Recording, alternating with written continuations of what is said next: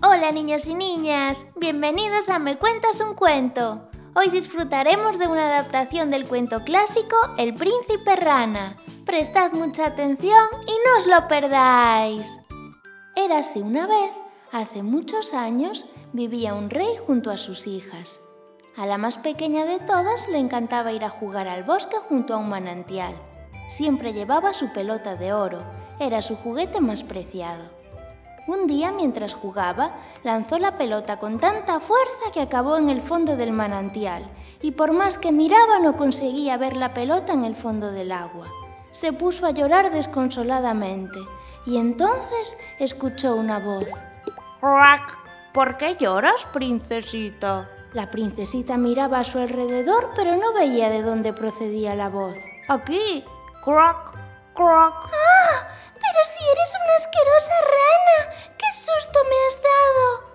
Lloro porque mi pelota está en el fondo del manantial y no puedo recuperarla. Yo lo haré por ti si me das algo a cambio. Lo que quieras, mis vestidos, mis joyas, lo que me pidas te lo daré. No quiero nada de eso. Lo que quiero es que me dejes ser tu amiga y juegues conmigo. Poder comer en tu platito de oro y compartir mi vida a tu lado. Así que la rana nadó hasta el fondo del manantial y recuperó la pelota de oro. Pero en cuanto se la dio a la princesa, ésta salió corriendo y se olvidó por completo de la pobre rana.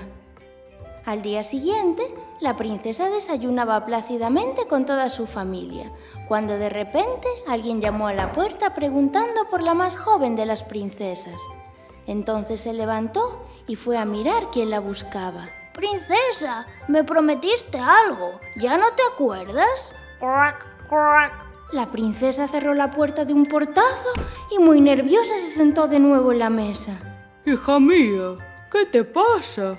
¿Quién era? La joven le contó todo lo que había sucedido a su padre y este muy serio le dijo: Las promesas siempre hay que cumplirlas, y más cuando te han ofrecido ayuda. Deja que la rana entre y desayune con nosotros. La princesa muy a regañadientes así lo hizo, y la rana se subió a la mesa a comer de su platito de oro. Se pasó el día quejándose de la pobre rana, y al llegar la noche todo se complicó aún más. Súbeme a tu cama, princesa. Yo también quiero dormir en ese cómodo colchón y no aquí en el suelo. Ni en broma. Eres horrible y pegajosa. Así que dormirás en el suelo. Si no me dejas subir, tendré que hablar con tu padre. Está bien. Sube. Pero poco aguantó con la rana en su cama. Llena de ira, cogió el animal en la mano y lo lanzó contra la pared de la habitación. No volverás a molestarme nunca más, rana asquerosa. Y de repente, la rana se convirtió en un bello príncipe alto y esbelto. La joven no se lo podía creer. Le explicó que una malvada bruja le había encantado y que solo ella podía desencantarlo. Cuando se enteró el rey, intentó convencer al príncipe para que se quedara unos días en palacio y habló muy seriamente con la princesa. Como ya te dije, siempre has de cumplir tus promesas y agradecer la ayuda que te dan. Has juzgado al príncipe solo por su aspecto y eso está muy mal.